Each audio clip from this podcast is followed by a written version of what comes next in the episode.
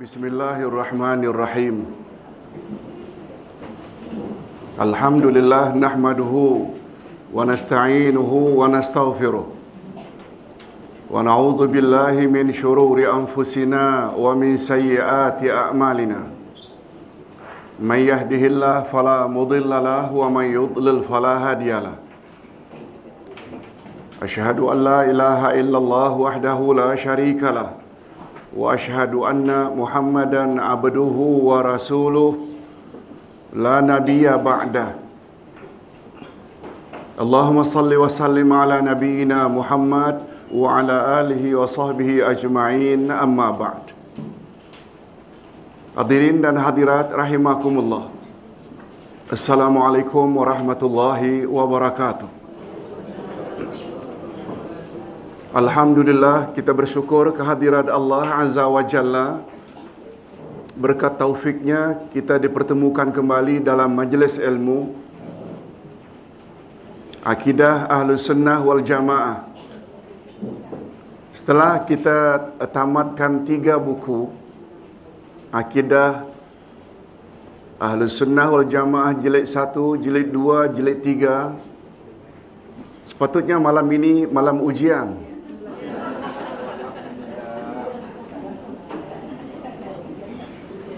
Tapi karena beberapa hal Pertama, firasat Ustaz semua dah faham. Dan kedua, ada dari kalangan jamaah Yang ikut kelas akidah lompat-lompat. Ada yang masuk dari buku satu, ada dari buku dua, ada dari buku tiga. Jadi atas sebab itu, ujian ditiadakan Malam ini kita akan bawa buku baru yaitu Hakikat Dua Kalimah Syahadat yang kita namakan subjek baru ini pemantapan akidah. Namun demikian Ustaz diminta untuk membuat sedikit rumusan atau kesimpulan terhadap tiga kitab akidah terdahulu Sebagaimana Ustaz telah maklumkan, buku satu membahas tentang asas-asas akidah Ahlus Sunnah wal Jamaah yang terdiri dari rukun iman yang enam. Iman pada Allah, iman pada Rasul, iman pada kitab, iman pada malaikat, iman pada hari akhirat dan iman kepada takdir. Cuma kupasan buku satu, cuma kupasan, kupasan buku satu rukun iman yang enam, Ustaz senantiasa setiap rukun itu merujuk kepada kalamullah dan kalamur rasul. Sebab ibu-ibu dan bapa sekalian kita kena faham di dalam manhaj talaqi iaitu sistem metodologi kurikulum Selebas akidah rujukan utamanya adalah Al-Quran dan As-Sunnah. Jangankan akal manusia, hadis Nabi pun tak boleh dijadikan dalil andai kata derjat hadis itu tidak sahih. Hadis daif tak boleh dijadikan hujah dalam berakidah. Sebab natijah hadis daif adalah zam atau syak. Apa makna zan atau syak? Ragu-ragu. Boleh tak dengan kata lain tidak confirm? Macam mana kita nak jadikan dia dalil tentang keyakinan? Keyakinan kan mesti yakin. Oleh sebab itu hadis yang membawa result yakin hanya hadis sahih.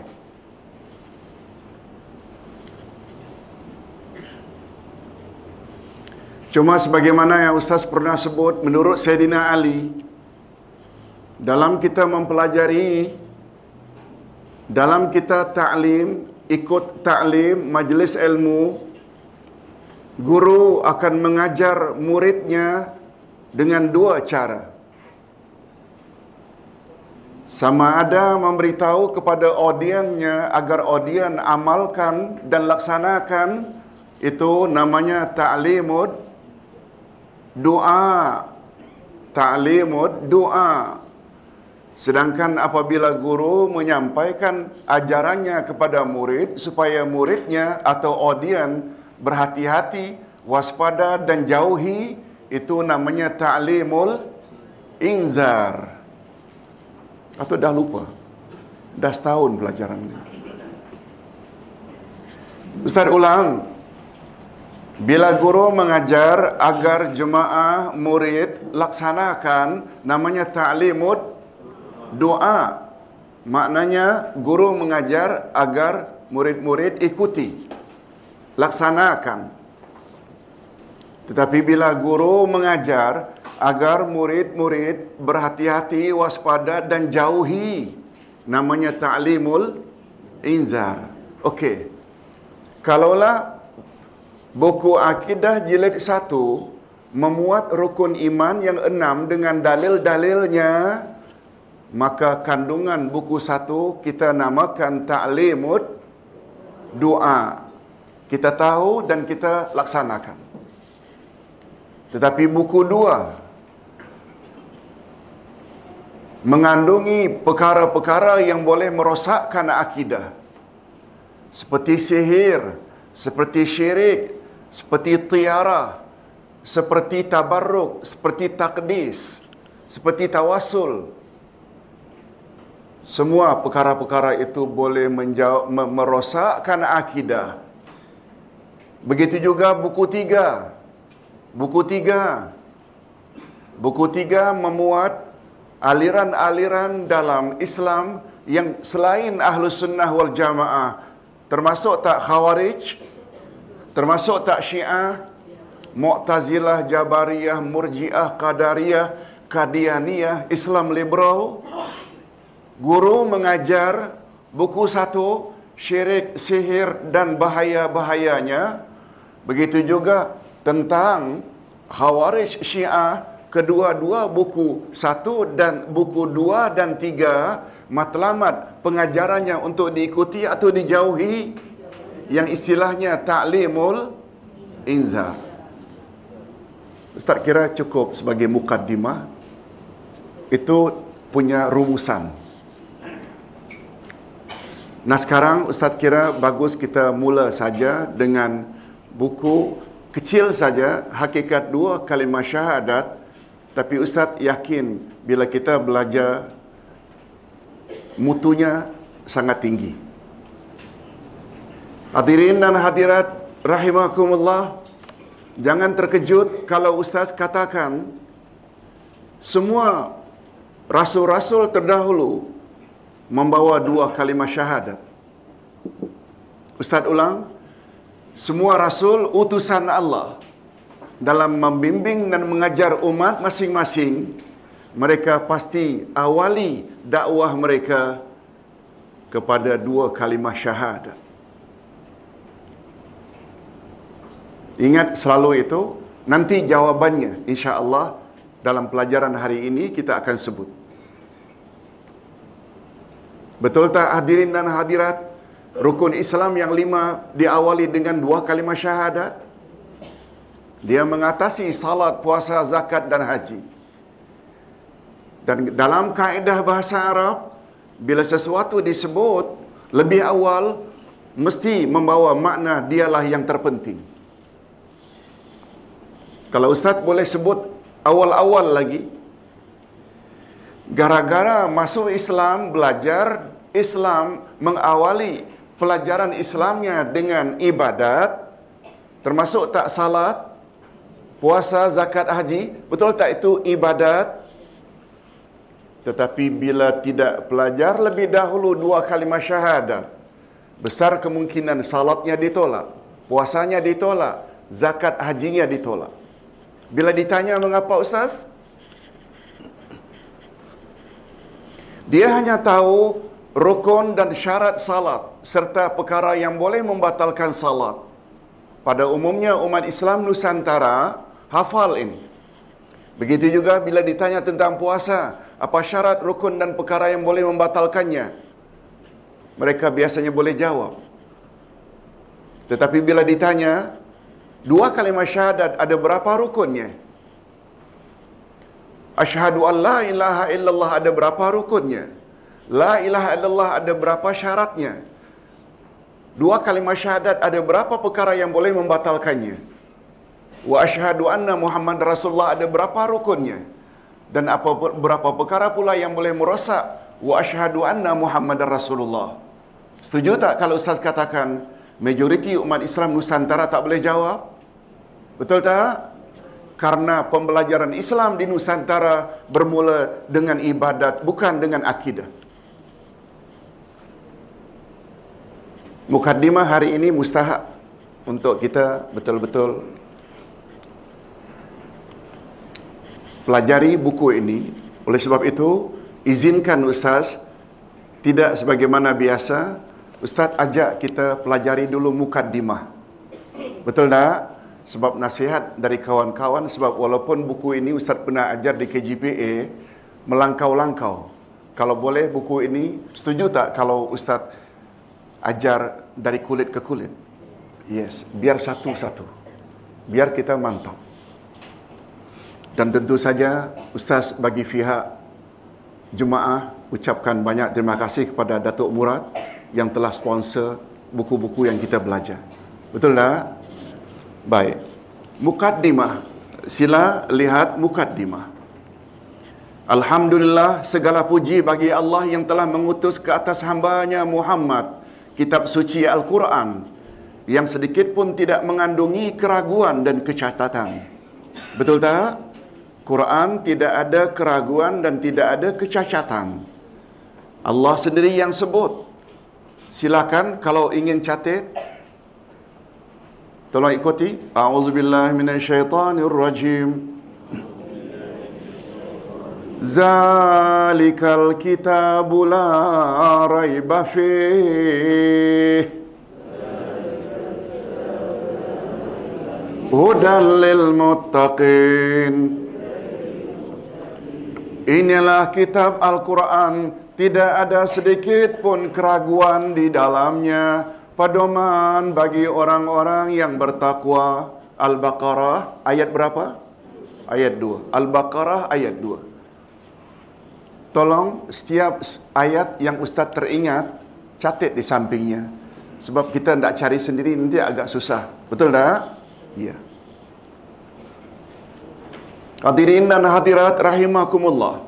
Malahan keseluruh kandungannya adalah meyakinkan dan membawa umat ke jalan yang lurus. Salawat dan salam ke atas Nabi kita Nabi Muhammad sallallahu alaihi wasallam yang tidak pernah bertutur berdasarkan hawa nafsunya. Malahan segala tuturannya adalah wahyu yang diwahyukan Allah kepadanya. Catit pula di sampingnya An-Najmi 3 dan 4. Surah An-Najmi ayat 3 dan 4. Tolong ikuti. Wa ma yantiqu 'anil hawa In huwa illa wahyu yuha Tidaklah Nabi Muhammad bertutur berdasarkan hawa nafsunya. Semua pertuturan baginda adalah wahyu. Kalau tidak tambah sedikit lagi di bawah An-Najmi 3 dan 4 ayat yang dibaca oleh imam pada rakaat kedua tadi. Ayat terakhir Al-Kahfi. Al-Kahfi 110.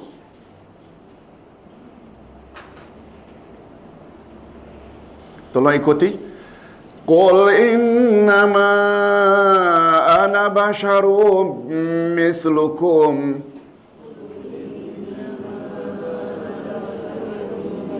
Yuha ilayya annama ilahukum ilahu wahid. Katakan hai Muhammad kepada umatmu, sesungguhnya aku adalah manusia biasa yang Allah telah turunkan wahyu kepadaku. Nabi Muhammad makan, kita makan. Kita tidur, Nabi Muhammad tidur. Kita sakit, Nabi Muhammad juga sakit. Kita kahwin, kita punya anak, kita ada cucu. Nabi Muhammad juga kahwin, punya anak, punya cucu, punya isteri. Cuma beza kita dengan Nabi Muhammad, betul tak? Hanya baginda terima wahyu. Kita tak terima wahyu. Semua petuturan baginda adalah wahyu. Oleh sebab itu, tidak ragu apa lagi. Rasul pembawa ajaran yang mudah difahami dan tidak sulit untuk diamalkan. Ajarannya tidak berbelit-belit, sukar difahami dan tidak pula membebankan sehingga sukar diamalkan. Ajarannya sesuai untuk semua tempat dan zaman. Itu sebabnya Nabi Muhammad sallallahu alaihi wasallam disuruh oleh Allah kita umatnya agar kan jadikan baginda sebagai role model. Betul tak? Al-Ahzab ayat 21. Sila tulis. Al-Ahzab 21. Tolong ikuti.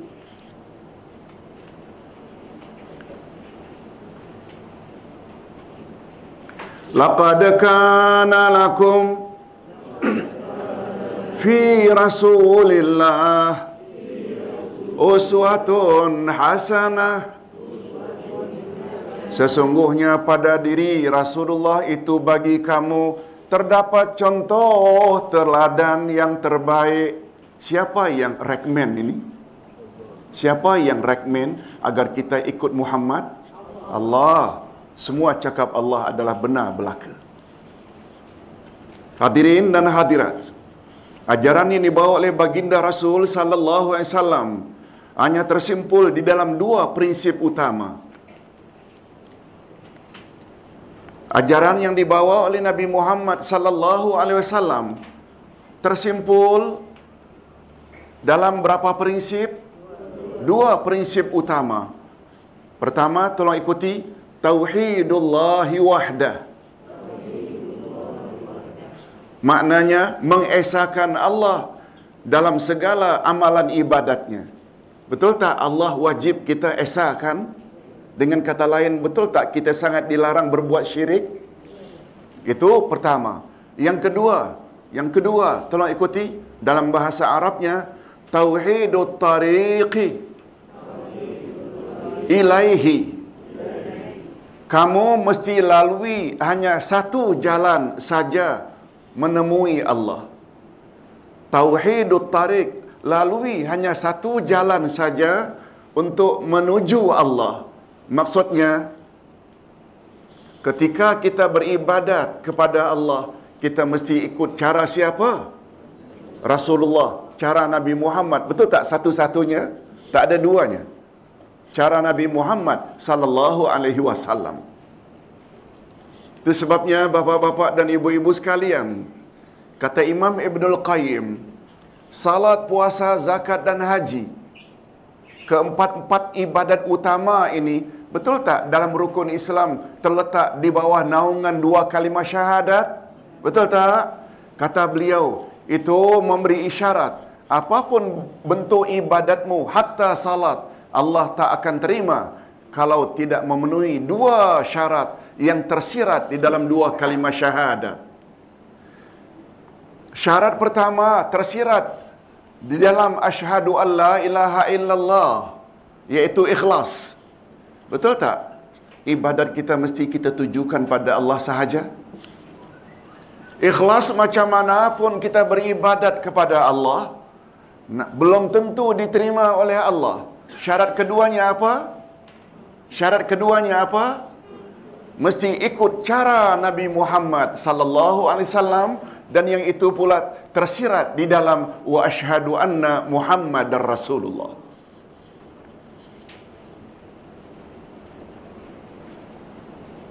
Sungguh banyak dari kalangan umat Islam yang terlepas pandang terhadap rukun yang kedua ini atau syarat yang kedua ini. Mereka lebih mengikut kata tuan guru yang apabila disampaikan kepadanya hadis yang sahih begitu amalan Rasulullah dia akan kata guru saya lebih tahu Setuju tak kalau Ustaz katakan jawapan itu indirectly bermakna dia mendakwa gurunya lebih tahu dari Nabi Muhammad? Betul tak? Ini bahaya. Hadirin dan hadirat rahimakumullah. Salatmu ikhlas lillah. Tak ikhlas tak akan diterima. Selain ikhlas lillah salatmu, salatmu mesti ikut cara Nabi Muhammad sallallahu alaihi wasallam baru Allah terima. Kalau ingin tahu dalilnya, bila kita tidak ikhlas lillah bermakna kita boleh tak dikatakan terlibat dengan syirik? Betul tak? Bila tidak ikhlas lillah, boleh tak itu termasuk ke dalam amalan syirik? Ustaz tidak sebut syirik-syirik besar. Menyembah berhala, pakai ini, pakai itu, tangkal dan lain-lain. Hatta ketika beribadat ada syirik kecil saja, iaitu riak. Boleh tak mengakibatkan dengan riak amal kita ditolak? Padahal Nabi Muhammad sallallahu alaihi wasallam bersabda, Innamal a'malu bin niat. Sesungguhnya amal diterima berdasarkan niat. Ayat 5 dari surat Al-Bayyinah. Tolong ikuti. Wa ma umiru illa liya'budullah mukhlisina lahuddin hunafa' Mereka tidak disuruh kecuali agar beribadat kepada Allah dengan penuh ikhlas. Baginda Rasul sallallahu alaihi wasallam pernah membimbangkan satu penyakit yang menimpa umatnya. Tolong ikuti. Akhwafu ma akhafu ala ummati asyirkul ashar yang aku paling takut menimpa umatku adalah syirik kecil. Wasu'ila anhu lalu baginda ditanya, "Ma huwa syirkul asghar?" Apa itu syirik kecil ya Rasulullah? Tolong ikuti. Asyirkul asghar huwa riya. Syirik kecil adalah riya. Hadirin dan hadirat bila kita beribadat, ada riya, Allah terima tak? Padahal riya syirik kecil. Setuju tak kalau Ustaz katakan lebih-lebih lagi lah akan ditolak bila kita terlibat dengan syirik besar? Betul tak? Pembahasan syirik besar, syirik kecil, kita boleh rujuk pada buku Akidah Jilid 1 pada bahagian akhir. Pembahagian syirik. Ini belum lagi kita sebut bahawa dengan syirik boleh menghancurkan semua amal saleh. Tolong catat Az-Zumar 65. Az-Zumar 65. Surah Az-Zumar ayat 65. Boleh ke catat? Takut penuh pula nanti bukunya. Kecil-kecil saja sebab tak rujuk.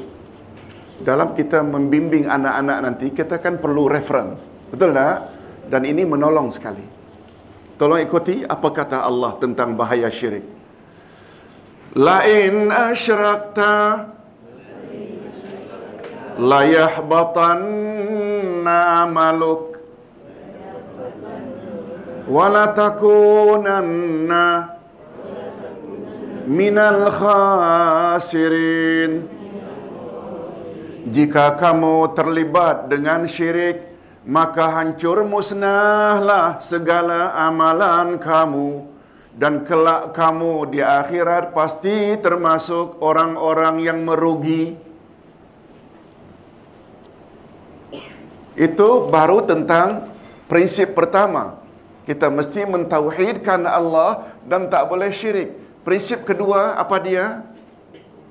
Kita mesti mengikut cara Rasulullah sallallahu alaihi wasallam Hadirin dan hadirat, Ustaz nak beritahu rahasia.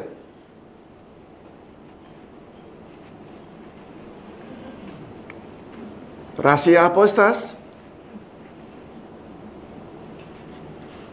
Coba renung, setuju atau tak setuju, Ustaz tak kisah. Tapi ini pandangan Ustaz. Betul tak umat Islam banyak yang tidak tinggal salat, puasa, malah haji, umrah berkali-kali? Betul tak? Tetapi mengapa mereka masih lagi tidak dapat tinggalkan syirik? Mengapa mereka masih susah untuk tinggalkan bid'ah? Boleh faham Ustaz Ustaz? Salat, puasa, zakat, haji, taat. Tapi syirik masih buat. Bid'ah masih buat. Kalau ingin tahu jawabannya, mudah saja. Karena belajar Islam bermula dari salat, puasa, zakat, haji. Tak belajar dahulu dua kalimah syahadat. Akhirnya karena tak mantap asyhadu alla ilaha illallah, kan itu ada arahan agar mentauhidkan Allah. Betul tak lawannya syirik? Karena tak tahu apa perkara yang boleh membatalkan dua kalimah syahadat, tak tahu. Akhirnya mereka buat. Salat, puasa, zakat, haji berkali-kali. Betul tak dalam masyarakat masih lagi yakin ramalan bomo? Betul tak salat, puasa, zakat, haji? Masih tak yang percaya pada angka-angka bulan-bulan tertentu, hari-hari tertentu, hari-hari yang tidak baik dan sial? Betul tak? Itu semua boleh tak dalam kategori syirik? Karena apa? Karena asyhadu alla ilaha illallah tidak dipelajari dulu. Mengapa mereka tidak dapat tinggalkan bid'ah? Malah selalu mendakwa itu bid'ah hasanah, bid'ah hasanah. Karena mereka tidak pelajari dengan mendalam wa asyhadu anna Muhammadar Rasulullah. Itu saja. Kalau kita faham itu, nampak tak betapa pentingnya buku kecil ini? Hadirin dan hadirat rahimakumullah. Supaya tidak ragu-ragu kalau ustaz katakan bahawa semua rasul membawa dua kalimah syahadat. Syahadat pertama sama iaitu prinsip pertama mentauhidkan Allah. Betul tak semua rasul menyuruh umatnya agar mentauhidkan Allah? Betul tak? Prinsip yang kedua ikut Rasulullah. Ikut Rasulullah maknanya mereka mesti ikut apa yang diajar oleh rasul masing-masing. Tentu saja maksud ustaz umat Ibrahim asyhadu alla ilaha illallah tidak ada Tuhan yang berhak disembah melainkan Allah. Sama tak dengan umat-umat yang lain? Sama dengan umat Muhammad? Sama tak? Mentauhidkan Allah sama. Tapi umat Ibrahim betul tak beribadat pada Allah ikut cara Nabi Ibrahim? Itu sebabnya pada syahadat kedua, mereka umat Ibrahim mesti mention nama Ibrahim pada syahadat kedua. Wa asyhadu anna Ibrahim Rasulullah. Boleh faham maksud Ustaz? Maksud Ustaz, dua kalimah syahadat itu, syahadat kedua mesti mention nama Rasul masing-masing. Tak sebut nama Nabi Muhammad untuk apa? Nabi Muhammad belum lahir. Boleh, boleh faham maksud Ustaz? Begitu juga umat Musa, asyhadu alla ilaha illallah sama atau beza? Sama atau beza? Sebab yang disembah tebat tetap betul tak Tuhan yang sama, tapi cara umat Musa beribadat pada Allah perlu tak ikut cara Musa? Itu sebabnya syahadat kedua mereka mesti mention wa asyhadu anna Musa Rasulullah. Dari sudut makna pun salah tak Musa Rasulullah? Salah tak? Dari sudut makna salah tak Ibrahim Rasulullah? Mereka memang rasul pun tapi bukan untuk umat akhir zaman. Nah sekarang tahu bapak-bapak dan ibu-ibu apa rahasianya kita mention nama Muhammad pada syahadat kedua? Tahu tak rahasianya? Karena kita umat akhir zaman mesti ikut syariat Nabi Muhammad sallallahu alaihi wasallam. Mudah-mudahan topik kita pemantapan akidah itu uh, membawa makna yang tepatlah. Mudah-mudahan. Okey. Cuma Ustaz harap bila ada pengulangan dalam buku ini pelajaran-pelajaran yang sudah disebut terdahulu jangan anggap dan rasa bosan ya. Pemantapan kadang-kadang kita perlu ulang lagi. Betul tak? Apalagi yang hadir ini tak muda lagi. Hadis orang tua-tua tahu tak apa sebabnya? lancar kaji karena ah, tak hafal hadis riwayat orang tua-tua. Lancar kaji karena diulang. Betul tak? Jadi pengulangan, pengulangan itu jangan membosankan tetapi pemantapan.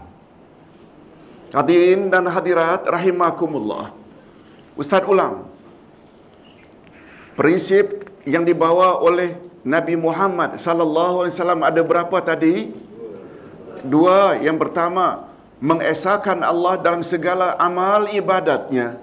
Yang kedua, mengikuti cara Rasulullah ketika beribadat.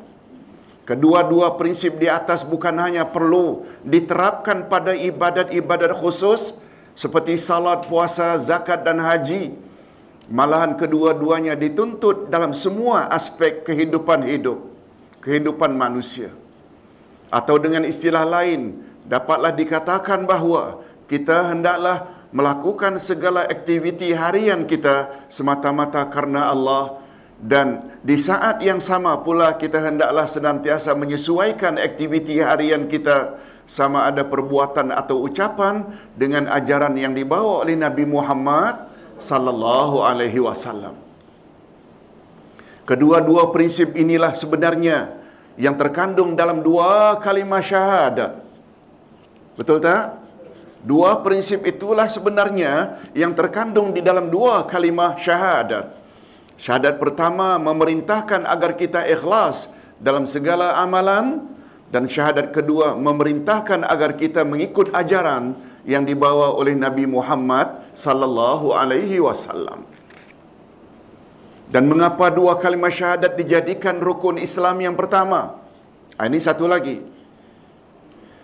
Mengapa dua kalimat syahadat dijadikan rukun Islam yang pertama? Mengatasi kesemua ibadat-ibadat pokok seperti salat, puasa, zakat dan haji. Hakikat ini seolah-olah mengisyaratkan bahawa kesemua aktiviti manusia hendaklah dilakukan atas dua prinsip tersebut barulah diterima oleh Allah Subhanahu wa taala. Ustaz ingin ajak kita merenung sejenak sambungan surat Al-Kahfi terakhir tadi yang dibaca oleh imam pada rakaat kedua. Yang ustaz baca tadi yang kita ulangi itu baru setengahnya.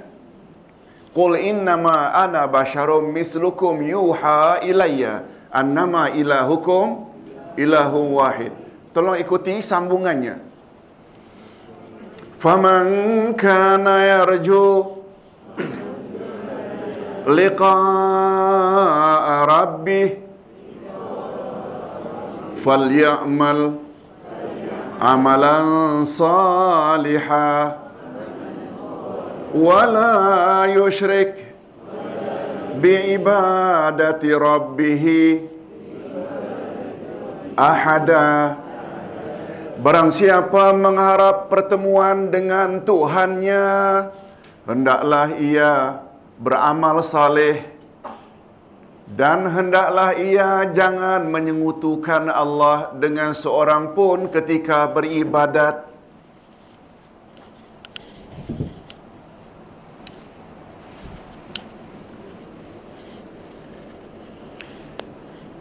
Barangkali kita tidak begitu faham kandungan sebenar ayat itu.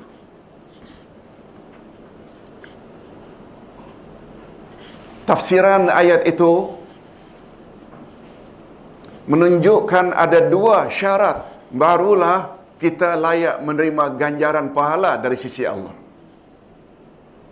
Apa dia? Apa dia syarat itu Ustaz? Hendaklah ia beramal saleh.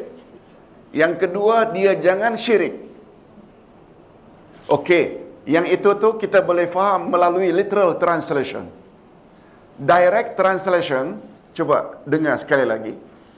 Barang siapa yang mengharap pertemuan dengan Tuhannya, hendaklah ia beramal saleh dan janganlah ia menyengutukan Allah ketika beribadat. Betul tak ada dua syarat? Apa dia Ustaz yang tersirat dalam syarat itu? Yang tersirat itu perlu kepada tadabbur dan tafsir. Ustaz kira Dr. Fatma sudah sebut perkara ini tapi Ustaz ingin ulang. Ingin share. Sebab ini sangat mustahak. Apa kata Imam Ibnu Kasir? Tolong ikuti sekali lagi. Faman kana yarju liqa'a rabbih Direct translation Barang siapa yang mengharap pertemuan dengan Tuhannya Tetapi Tetapi Makna panjangnya kata Imam Ibnu Kasir Siapa yang mengharap pertemuan dengan Tuhannya Untuk kolek ganjaran pahala terhadap jerih payah yang dia telah lakukan di dunia dulu. Boleh faham? Hadirin dan hadirat, kita nak jumpa Allah di akhirat nanti sekedar nak jumpa saja atau nak kolek ganjaran? Nak kolek ganjaran. Kita dah salat isyak tadi berjamaah. Kan ada janji Allah melalui lisan Rasulnya, siapa yang salat berjamaah isyak, dia akan dapat ganjaran di akhirat seolah-olah qiyamul lail setengah malam. Betul tak itu ganjaran? Siapa yang salat subuh berjamaah, dia seolah-olah telah mendapat ganjaran qiyamul lail satu malam suntuk. Siapa bersungguh-sungguh pergi ke majlis ilmu, niscaya Allah permudahkan baginya jalan ke syurga. Betul tak itu semua ganjaran? Tak disebut dalam ayat. Cuma dalam tafsirannya, Walaupun bunyi ayat barang siapa mengharap pertemuan dengan Tuhannya.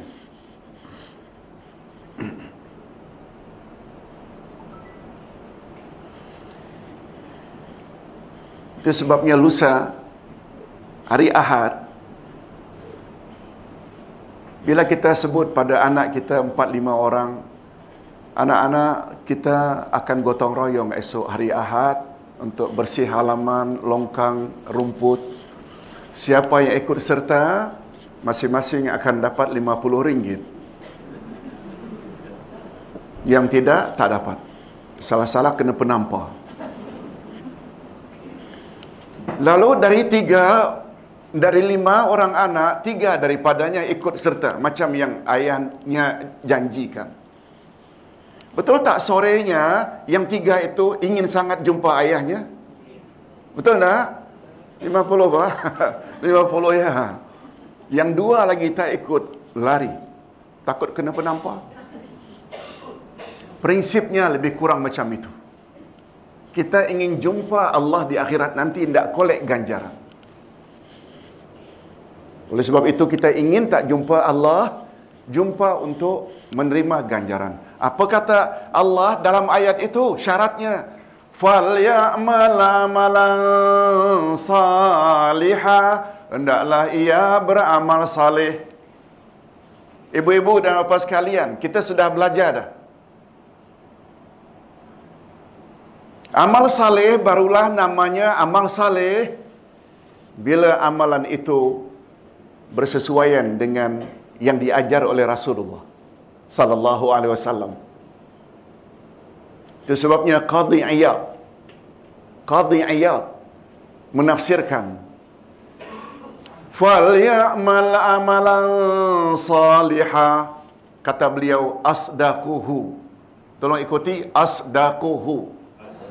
Mereka beramal dengan amal yang sebetul mungkin sedekkan betul benar betul tak Hendaklah ia beramal saleh dengan makna hendaklah dia beramal dengan amalan yang sebetul dan sebenar mungkin. Boleh faham sampai situ? Sekarang timbul pertanyaan. Amalan siapakah yang paling betul dari segala-galanya untuk umat akhir zaman? Amal siapa yang paling betul? Cara beribadat, letak tangan, duduk, sujud di atas tujuh anggota, bacaan surat apa yang patut dibaca ketika qiyam setiap rakaat. Tunjuk ajar siapa? Apabila kita ikut tunjuk ajar bukan rasul ada kemungkinan tak amal kita ditolak? Yes. Hendaklah dia beramal dengan amal yang saleh dengan makna asdaquhu hendaklah dia beramal dengan amal yang sebetul mungkin. Maknanya ada tak di sana syarat ittiba'ur rasul? Ada tak? Apa makna ittiba? Mengikut cara rasul. Dah satu dah. Apa dia syarat kedua ustaz? Tolong ulang. Wala yushrik bi ibadati rabbihi ahada. Dan janganlah ia beribadat ke, de, di, janganlah ia menyengutukan Allah dalam ia beribadat dengan seorang pun juga. Jangan menyengutukan Allah pula membawa makna tolong ikuti akhlasuhu. Akhlasuhu. Hendaklah ia beramal dengan amal yang seikhlas mungkin Jangan riak. Jangan syirik. Hadirin dan hadirat. La ilaha illallah dipanggil kalimat tauhid. Kalimat apa? Dia disebut juga dengan istilah lain kalimatul kalimatul kalimatul lupa. Kalimatul ikhlas. Betul tak ada surah yang dipanggil suratul ikhlas. Karena tauhidnya yang begitu murni Allah itu ahad. Ahadnya Allah bukan sebagaimana anggapan orang Kristian ada anak ada bapa rohul kudus betul tak? Ahadnya Allah lam yalid walam yulad. Atas dasar itu surat itu dinamakan suratul ikhlas. Dipanggil juga dengan suratul tauhid.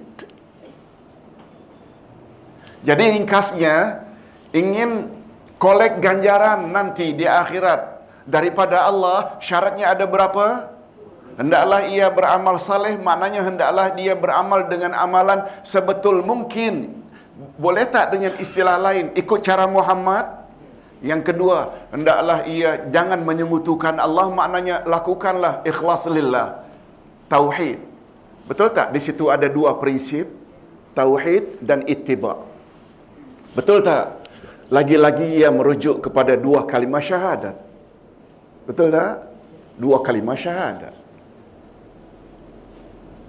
Hadirin dan hadirat rahimakumullah. Kita teruskan. Dengan dan mengapa dua kalimah syahadat dijadikan rukun Islam? Sudah ya? Sudah ya. Menyedari. Betulkah? Menyedari akan kedudukannya yang sangat istimewa itulah maka kita hendaklah berusaha untuk benar-benar menghayati konsep dua kalimah syahadat melebihi daripada rukun-rukun Islam lainnya. Ustaz tidak sebut rukun Islam lainnya tidak penting. Ustaz hanya ingin mengatakan perlu tak dua kalimah syahadat kita beri prioriti, keutamaan. Betul tak? Kalau selama ini kita telah pun mengetahui rukun syarat rukun syarat ibadat salat puasa serta perkara-perkara yang boleh membatalkannya tetapi mengapa kita masih belum tahu tentang rukun syarat dan perkara-perkara yang boleh merosakkan dua kalimah syahadat? Ini pertanyaan. Insya-Allah buku kecil ini dapat menolong anda memahaminya. Mudah-mudahan. Okey.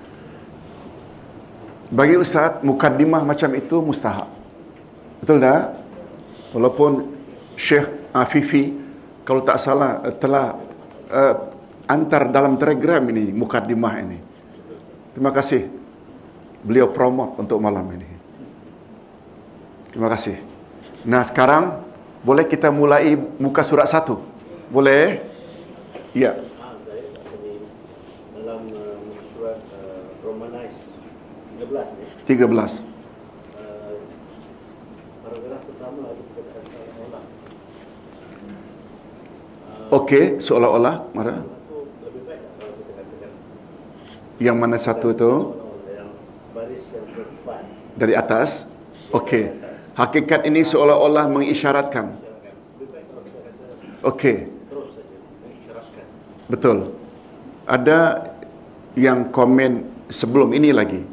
seolah-olah kata-kata seolah-olah ini tidak mantap.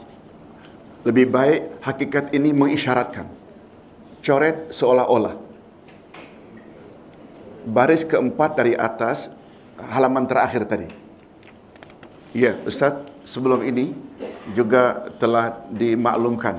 Ustaz lupa untuk dibetulkan ketika ulang cetak. Seolah-olah sepertinya masih ada lagi maknanya tidak pasti. Padahal kita dah pasti dah. Betul tak? Tak mengapa. Ustaz setuju. Ustaz setuju. Terima kasih. Boleh faham tak? Bahagian ni. Muka surat yang terakhir, baris keempat ada perkataan seolah-olah. Itu kita coret saja. Ya. Untuk lebih pasti. Hadirin dan hadirat rahimakumullah. Nah, sekarang pelajaran baru, pelajaran baru Islam adalah akidah dan syariah. Topik ini Ustaz Awali sebab banyak dari kalangan umat Islam yang mendakwa kononnya Islam tidak cukup hanya dengan akidah dan syariah. Perlu tambah dua lagi, hakikat dan tarikat. Ustaz tak setuju. Ustaz tak setuju. Itu adalah orientasi orang-orang tarikat. Sampai ke peringkat mereka kata, syariat ini salat puasa kulit saja. Oleh sebab itu kita kena belajar hakikat. Kita perlu belajar tarikat. Hadirin dan hadirat, sorry kalau Ustaz tidak setuju dengan dakwaan itu.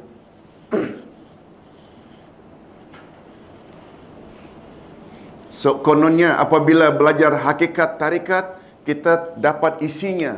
Sebab syariat ini kulit sahaja.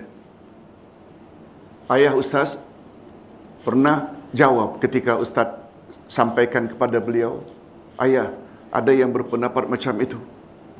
Kononnya syariat, salat, puasa, tutup aurat ni kulit saja. Hakikat tarikat itu yang isinya. Apa jawab ayat Allah ayat raham? Yang tak ada kulit tu tahi nak. Yang tak ada kulit tu tahi saja. Minta maaf. Ustaz fikir-fikir iya juga. Najis saja yang tak ada kulit. Setengah pernah orang macam ini datang rumah ustaz. Rumah ustaz lebih kurang macam inilah. Banyak kitab di dinding. Lalu dia lihat, ustaz ini kulit saja ni. Dan ustaz ingat wasiat ayah. Kalau tak salah yang tak ada kulit itu tahi saja tuan. Akhirnya langsung balik dia. Allahu Akbar. Hadirin dan hadirat rahimakumullah. Islam prinsip utamanya apa dia? Dua itu akidah dan syariat. Akidah dan syariat. Kita ulas. Kita ulas. Apa dia akidah, apa dia syariat? Islam adalah agama yang terdiri daripada akidah dan syariat. Dengan kata lain, akidah maknanya keimanan dan syariat ialah amal perbuatan. Akidah adalah keimanan atau iman sedangkan syariat pula adalah amal perbuatan. Hubungan antara kedua-duanya sangat erat dan tidak mungkin dipisahkan antara satu dengan lainnya. Tak boleh dipisahkan antara apa tadi? Akidah dengan syariat atau bahasa lain antara iman dengan amal. Betul tak dalam Quran senantiasa bergandingan illal ladzina amanu apa sambungannya? Wa amilus salihat. Iman, amal saleh. Iman, amal saleh. Sebab hadirin dan hadirat Allah Subhanahu wa taala berfirman Manusia yang dicipta oleh Allah dalam bentuk yang cantik ini akan berakhir ke kerak neraka kecuali mereka yang ada iman dan amal saleh. Masih ingat surah apa itu? Atin, betul? Atin. Tolong ikuti. Laqad khalaqnal insana fi ahsani taqwim.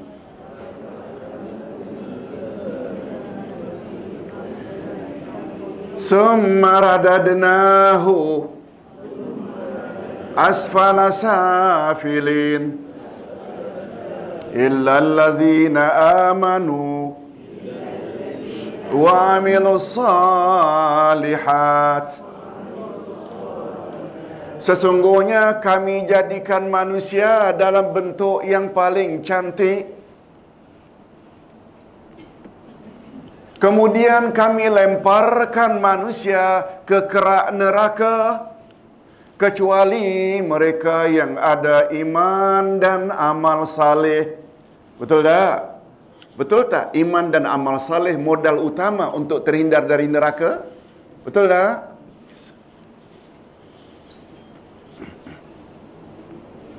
Iman dan amal saleh.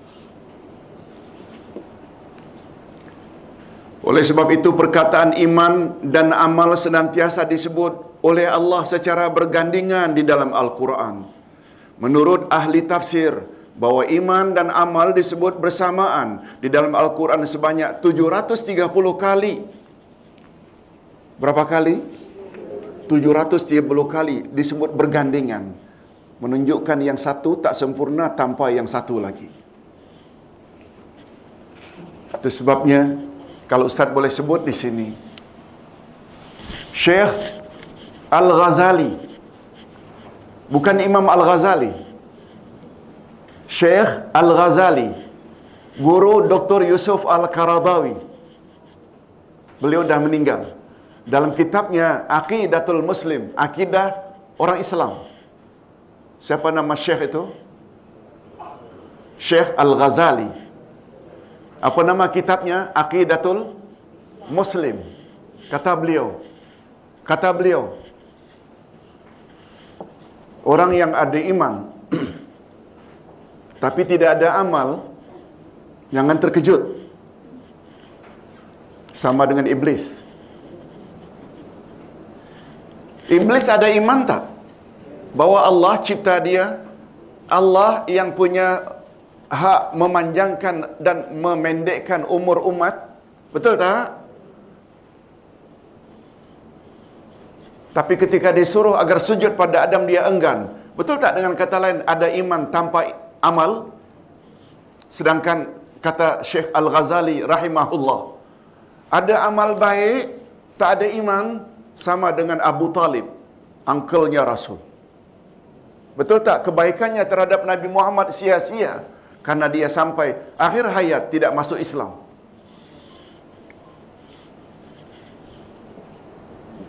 Sekali lagi hadirin dan hadirat antara iman dan amal saleh betul tak? Dua yang tak boleh berpisah.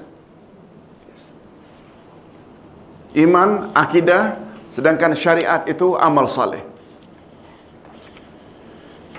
Jadi, karena betapa pentingnya dua benda itu atau dua perkara itu, ia diulang-ulang dalam Quran sebanyak berapa kali tadi?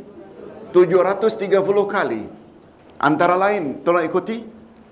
A'udzubillahi minasyaitanirrajim. Maaf ayat ini Ustaz dah baca tadi. Tapi tak apa, kita ulang sekali lagi. Laqad khalaqnal insana fi ahsani taqwim.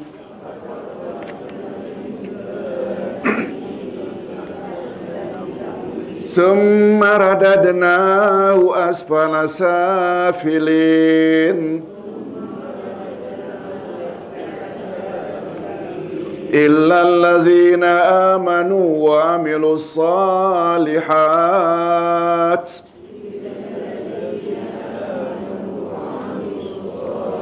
فلهم أجر غير ممنون Sesungguhnya kami telah menciptakan manusia dalam bentuk yang sebaik-baiknya. Kemudian kami kembalikan dia ke tempat yang serendah-rendahnya, yakni neraka, kecuali orang-orang yang beriman dan mengerjakan amal saleh. maka bagi mereka pahala yang tiada putus-putusnya. Ayat berikut. Wa basyiril ladzina amanu wa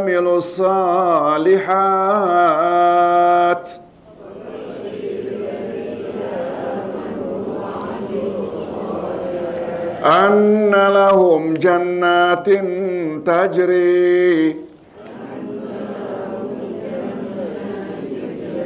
min tahtihal anhar Berikanlah berita gembira kepada orang-orang yang beriman dan beramal saleh, berbuat kebaikan, bahawa mereka itu akan memperoleh syurga yang di bawahnya mengalirlah beberapa sungai. Al-Baqarah 25. Satu lagi ayat. Innal ladzina amanu wa amilus salihat.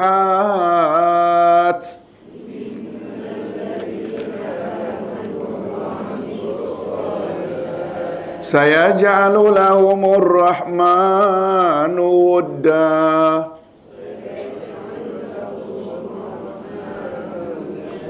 Sesungguhnya orang-orang yang beriman dan beramal saleh, maka Tuhan yang Maha Pengasih akan menanamkan dalam hati mereka rasa kasih sayang. Maryam 96. Cukuplah tiga ayat ini dari 730 ayat.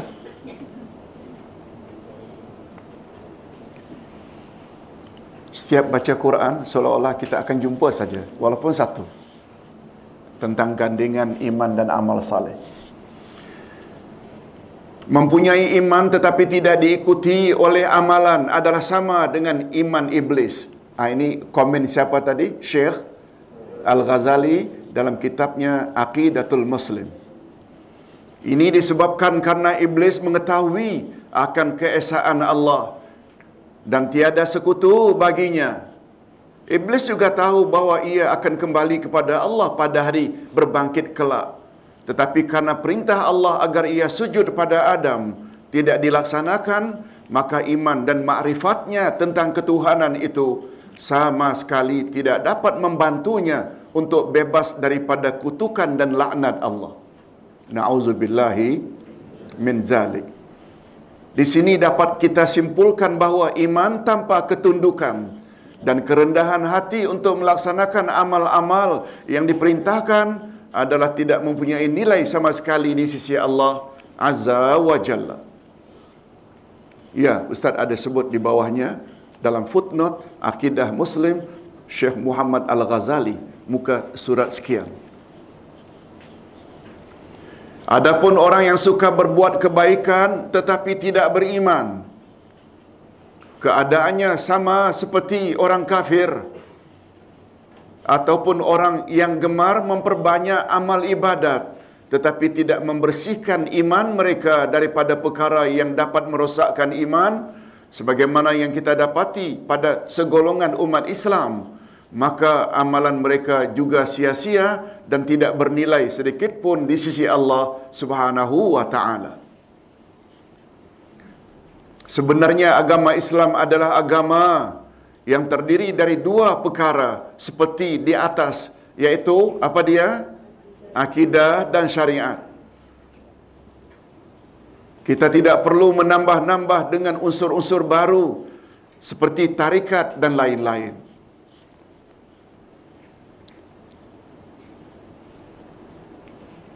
Itu sebabnya hadirin dan hadirat, golongan tarikat adalah golongan yang cenderung kepada sufi, sufism, tasawuf.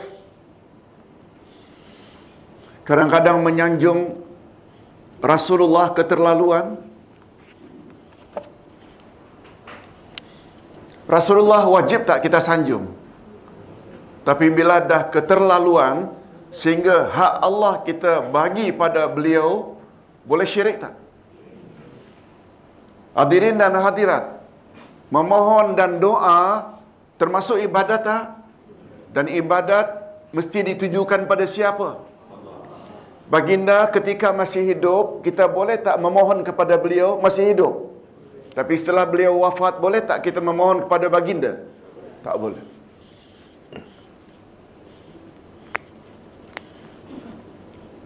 Boleh Ustaz cerita sedikit apa yang Ustaz dapati pertanyaan 10 hari yang lalu? Boleh? Kata salah seorang jemaah yang dulu jamaah dan pengikut Ustaz. Lama beliau tak datang kerana tempatnya jauh dan sekarang menjadi nazir masjid. Tak perlulah kita sebut di negeri atau di negeri mana. Kata beliau Ustaz, AJK sepakat untuk adakan ceramah sempena Maulidir Rasul. Cuma topik yang dicadangkan oleh AJK Masjid banyak mendapat kritikan. Mereka tidak setuju. Nah saya ingin rujuk pada Ustaz, kalau Ustaz sibuk sangat, tolong saja jawab yes or no. Boleh faham maknanya dia mengharapkan sangat kita komen.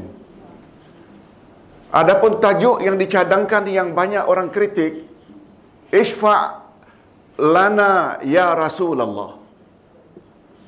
Berilah kami pertolonganmu ya Rasulullah. Itu topik. Ishfa' maknanya berilah kami syafaatmu ya Rasulullah. Hadirin dan hadirat memohon syafaat setelah baginda wafat. Termasuk bab doa tak? Masuk tak? Lalu Ustaz kata dalam jawapan singkat saja. Yes, yes, yes. Tiga kali yesnya. Confirm syirik. Hadis riwayat Imam Tarmizi sahih. Tolong ikuti. Ad-du'a'u huwal ibadah. Doa adalah ibadat. Dan ibadat tidak boleh ditujukan kepada selain Allah. Nabi Muhammad bukan Allah. Dan Ustaz katakan, topik itu bercanggah dengan ikrar kita 17 kali dalam sehari minima. Iya kana abudu wa iya kana stain. Hanya kepada engkau kami beribadat dan hanya kepada engkau kami memohon, memohon, nasta'in. Nabi Muhammad bukan Allah. Apabila hak Allah kita bagi pada Nabi Muhammad, boleh bawa syirik tak? Oleh sebab itu, Tuan Haji, tolong usahakan robah topik tersebut. Lihat tu. Karena apa? Kepahaman. Kepahaman tentang akidah. Tentang tauhid. Itu sebabnya, barangkali bapak-bapak dan ibu-ibu masih ingat lagi, ibadat terbagi empat. Ibadat mesti ditujukan pada siapa? Allah. Dan ibadat ada empat jenis. Ada yang berkaitan dengan lidah. Namanya ibadatul lisan. Termasuk tak doa. Termasuk tak memohon pertolongan. Dia termasuk ke dalam ibadatul lisan, lidah. Doakan dengan lidah. Ada namanya ibadatul badan. Termasuk tak salat, puasa. Badan. Ada tak ibadatul mal, ibadat harta. Termasuk tak zakat dan sedekah. Termasuk juga nazar. Nazar ada kaitan tak dengan kadang-kadang ada tak kaitan dengan harta? Ada tak? Tengok saja pada hari Jumaat. Banyak pisang. Walaupun satu sisir, duit juga. Itu termasuk ibadat harta. Dan satu lagi, ibadatul qalbi. Ikhlas, takut, cinta, harap, tawakal. Semuanya ini termasuk ke dalam ibadat apa? Ibadat hati. Semua jenis ibadat kita mesti tujukan pada siapa? Pada Allah sahaja. Andai kata hadirin dan hadirat, Ustaz dalam membimbing buku kecil ini akan minta selalu rujuk buku satu lihat bahagian itu. Yang Ustaz baru sebut ini pembahagian ibadat kepada empat ini ada ulama membagi pula lima. Apa dia ibadat yang kelima Ustaz? Iaitu ibadat gabungan badan dan harta. Termasuk tak haji umrah. Bukan saja badan mesti datang ke sana mengelilingi Kaabah, sa'i, bundar mandir, safa, marwah. Juga perlu tak biaya? Itu maksudnya ibadat kelima iaitu ibadat gabungan harta dan badan. Hadirin dan hadirat rahimakumullah. Nah, kalau ingin tahu jenis-jenis ibadat yang empat tadi atau lima, sila lihat buku satu bahagian awal. Barangkali dalam buku ini juga Ustaz akan sebut. Tolong ikuti. Maaf, kita teruskan. Kita teruskan. Sebenarnya agama Islam adalah agama yang hanya terdiri daripada dua perkara seperti di atas yaitu akidah dan syariat. Kita tidak perlu menambah-nambah dengan unsur-unsur baru seperti tarikat dan lain-lain. Hanya yang perlu diingat bahawa akidah adalah satu, tidak berubah-ubah dengan perubahan umat, sedangkan syariat pula adalah berubah mengikut keadaan umat. Ya, Ustaz ulang, dua kalimah syahadat. Syahadat pertama, berubah tak? Berubah tak? Dan syahadat pertama dipanggil syahadat akidah. Syahadat kedua, berubah tak? Itu sebabnya dia dipanggil dengan syahadat syariat. Betul tak? Setiap umat terikat dengan syariat yang dibawa oleh Rasul masing-masing.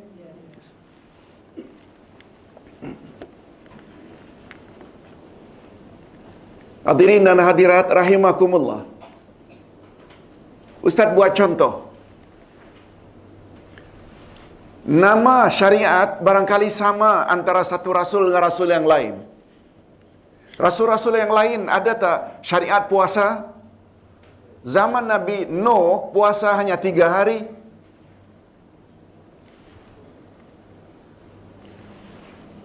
Puasa umat Nabi Musa adalah 30 hari. Tapi ada tak beza antara puasa umat Musa dengan umat Muhammad? Walaupun sama-sama 30 hari atau 29, ada beza tak? Ada tak? Tolong ikuti. Al-faslu baina siyamina wa siyamal yahud aklatus sahur. Pembeza antara puasa kita dengan puasa Yahudi adalah makan sahur. Itu sebabnya mana-mana umat Muhammad tak suka makan sahur.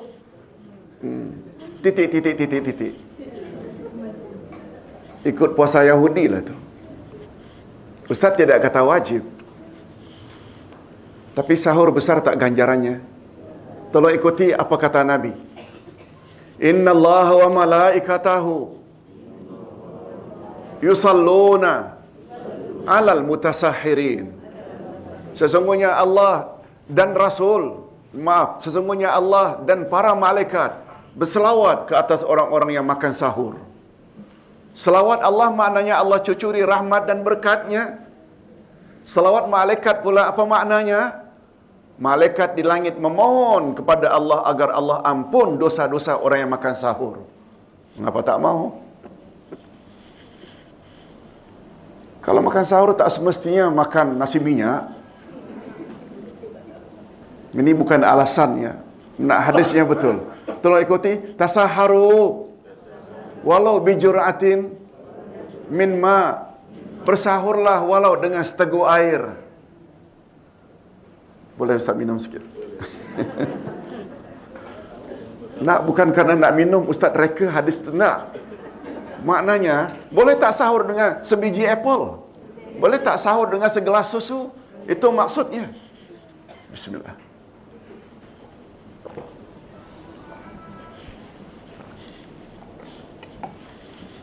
Hadirin dan hadirat rahimakumullah.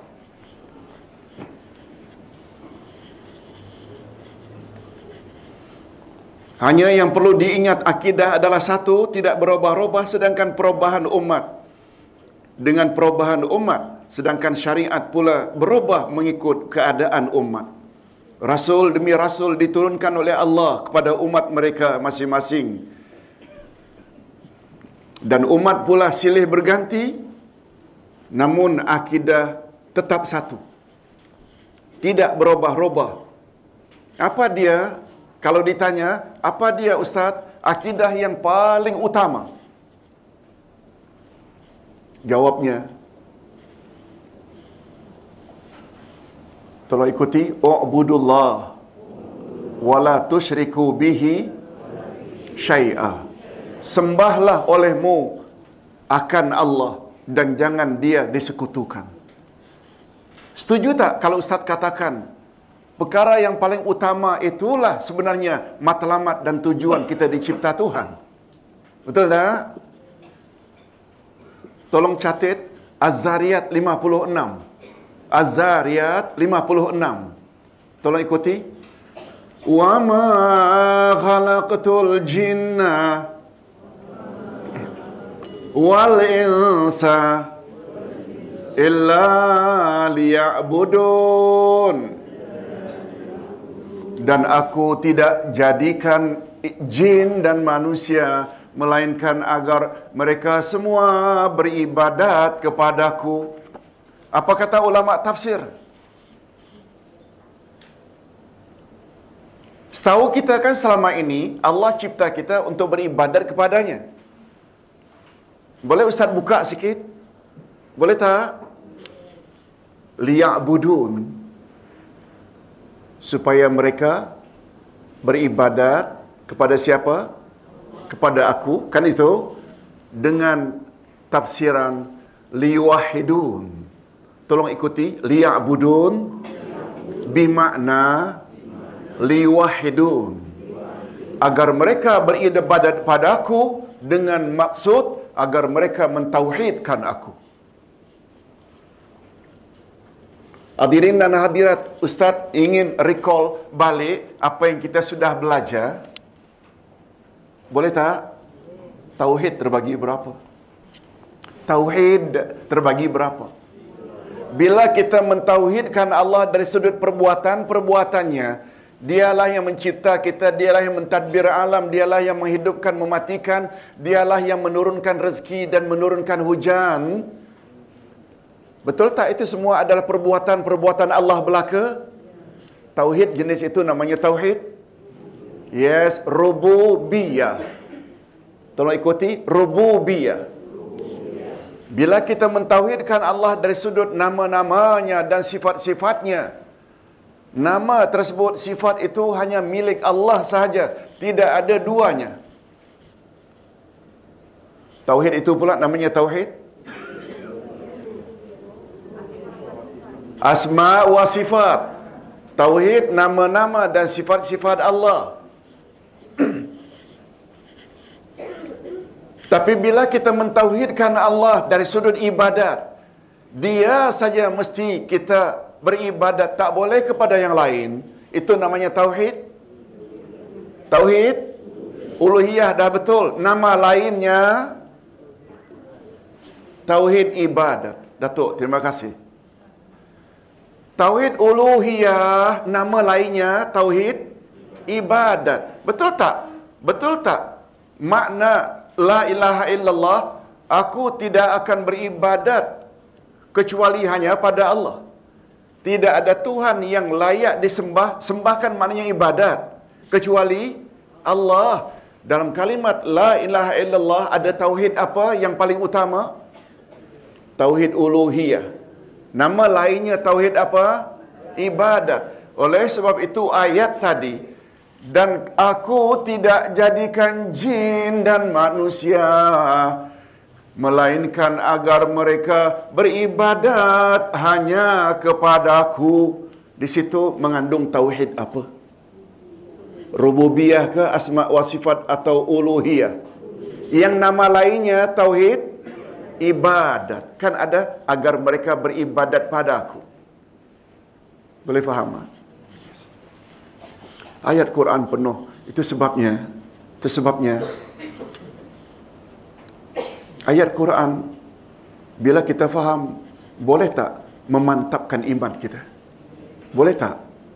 Ustaz bacakan satu riwayat. Kata-kata Abdullah bin Umar bin Khattab. Abdullah bin Umar bin Khattab. Ustaz bila sebut nama ini, Ustaz ingat cucu. Abdullah menantu Ustaz Umar orang Kanada. Anak Umar pula Khattab. Khattab bin Umar bin Abdullah. Umar Khattab Abdullah bin Umar bin Khattab. Apa kata Abdullah bin Umar bin Khattab? Betul tak dia anak Umar? Okey, tolong ikuti. Ta'allamnal iman. Summa ta'allamnal Quran. Fazdadna imana. Mula-mula kami belajar dari Rasulullah iman saja, iman. Mula-mula belajar apa? Betul tak? Belajar iman ni pakai percaya saja.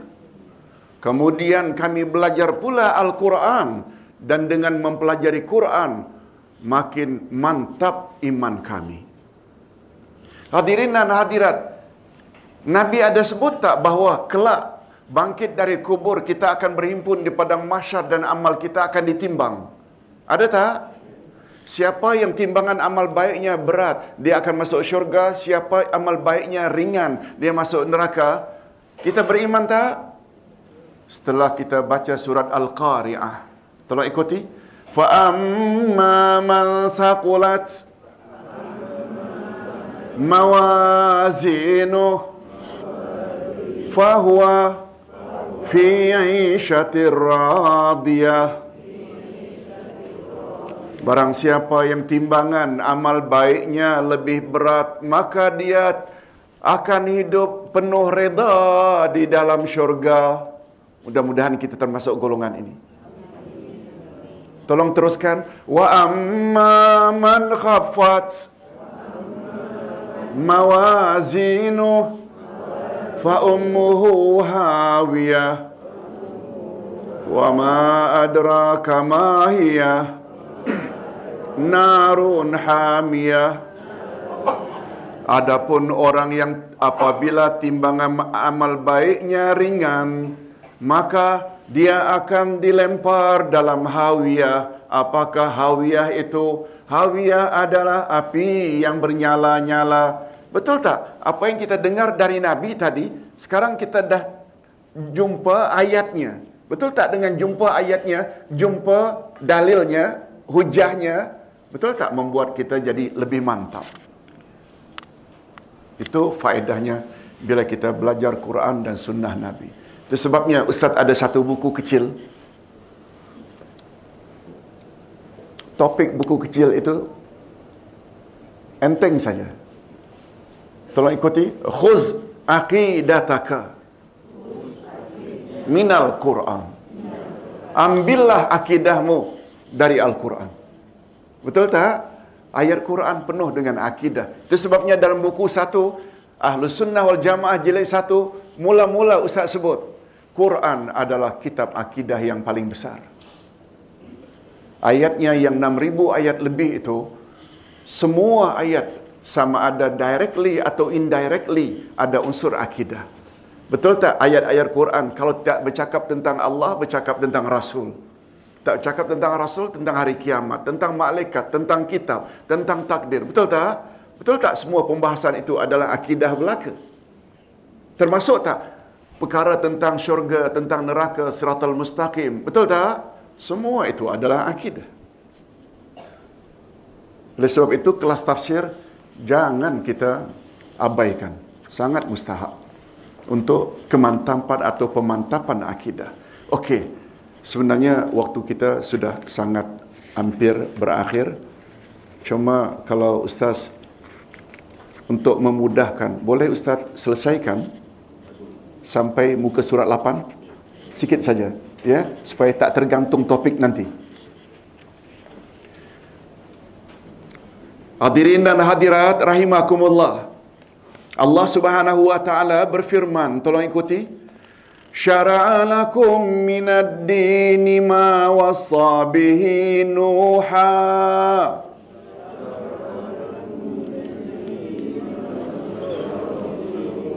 والذي أوحينا إليك. وما وصينا به إبراهيم وموسى وعيسى.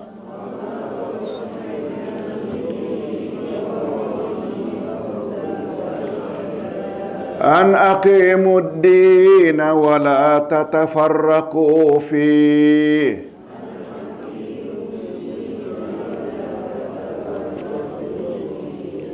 Dia telah mensyariatkan bagi kamu tentang agama apa yang telah diwasiatkannya kepada Nuh dan apa yang telah kami wahyukan kepadamu dan apa yang telah kami wasiatkan kepada Ibrahim, Musa dan Isa yaitu tegakkanlah agama janganlah kamu berpecah belah tentangnya menurut Imam Ibnu Kasir di dalam tafsirnya tentang ayat di atas Ayat di atas menyebut mengenai rasul-rasul selepas Nabi Adam, yaitu Nabi Nuh dan rasul-rasul terakhir yaitu Nabi Muhammad sallallahu alaihi wasallam. Kemudian disebut pula tentang nabi-nabi di antara kedua-dua rasul tersebut, yaitu Ibrahim, Musa dan Isa. Kelima-lima rasul ini adalah ulul azmi. Adapun yang dimaksudkan dengan agama, Ustaz ulang, Banyaknya rasul dapat tak kita ketahui secara pasti? Dapat tak kita ketahui secara pasti jumlahnya rasul? Tidak boleh. Quran menyebut sebahagian rasul kami ceritakan padamu, sebahagian rasul kami tidak ceritakan padamu. Dapat faham? Maknanya rasul yang Allah pernah utus ke muka bumi betul tak lebih 25? Nah, bila ditanya, mengapa yang wajib diketahui hanya 25? Kalau itu pula soalannya.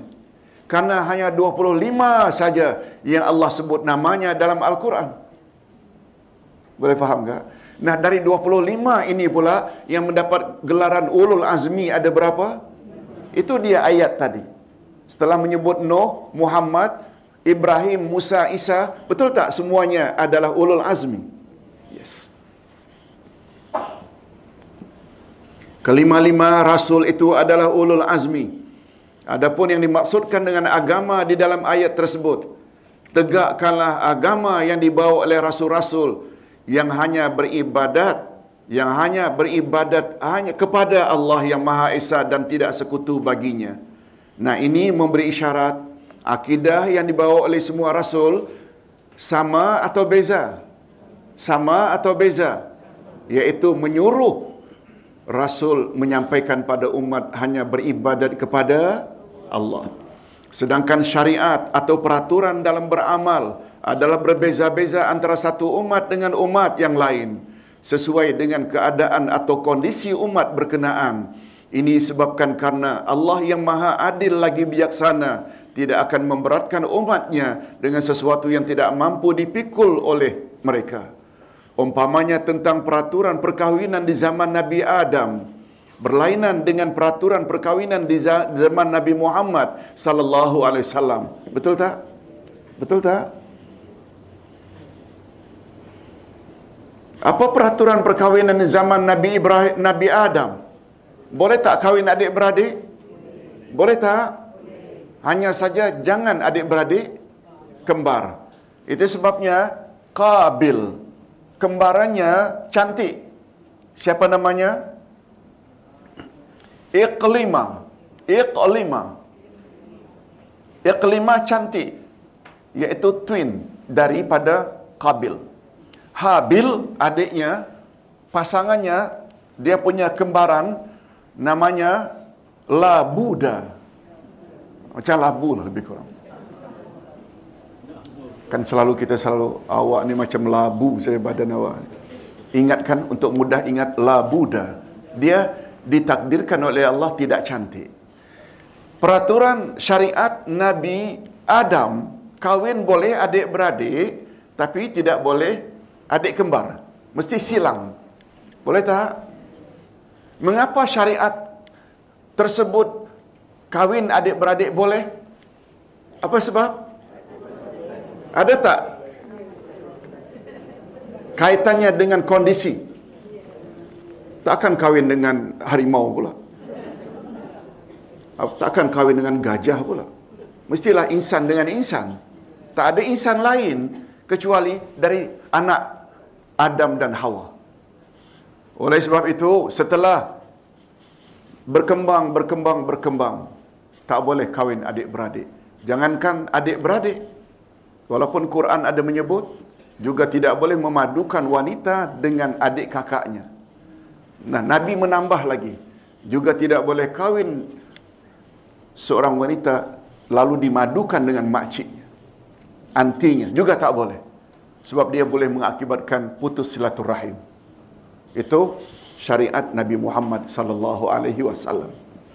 Bilangan waktu salat di zaman Nabi Musa berlainan dengan bilangan waktu di kalangan umat Nabi Muhammad sallallahu alaihi wasallam. Betul tak?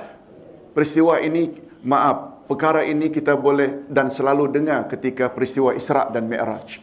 Betul tak? Nabi Muhammad ketika turun dari menghadap Allah sampai Nabi Isa, Nabi Isa yang sarankan minta diturunkan daripada 50 kepada 5 waktu. Tolong ikuti. Likullin jalna minkum syir'atan wa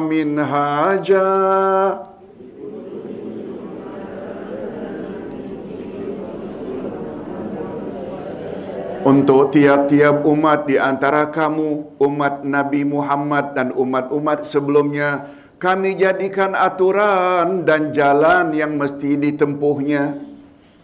Oleh karena itu, kita hendaklah senantiasa menyesuaikan amal ibadat dan segala bentuk aktiviti harian kita dengan syariat yang dibawa oleh Nabi Muhammad sallallahu alaihi wasallam.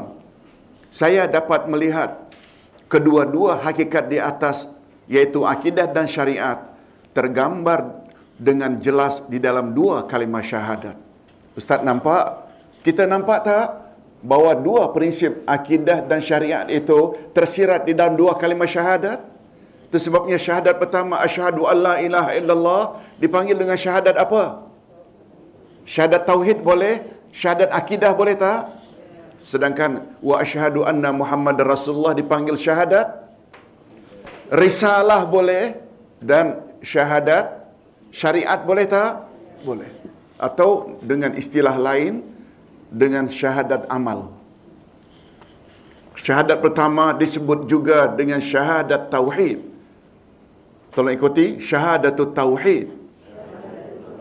Karena kandungannya ialah kita mempersaksikan bahawa hanya Allah yang berhak disembah. Dan syahadat kedua disebut juga dengan syahadat risalah. Tolong ikuti syahadatul risalah. Karena kandungannya ialah kita mempersaksikan bahawa hanya syariat atau peraturan amalan yang dibawa oleh Nabi Muhammad sallallahu alaihi wasallam saja yang akan kita patuhi dan bukan cara amalan dari sumber lain. Ustaz kira untuk malam ini cukup sampai di sini dulu. Mudah-mudahan ada jugalah manfaatnya. Sekian wassalamualaikum warahmatullahi wabarakatuh.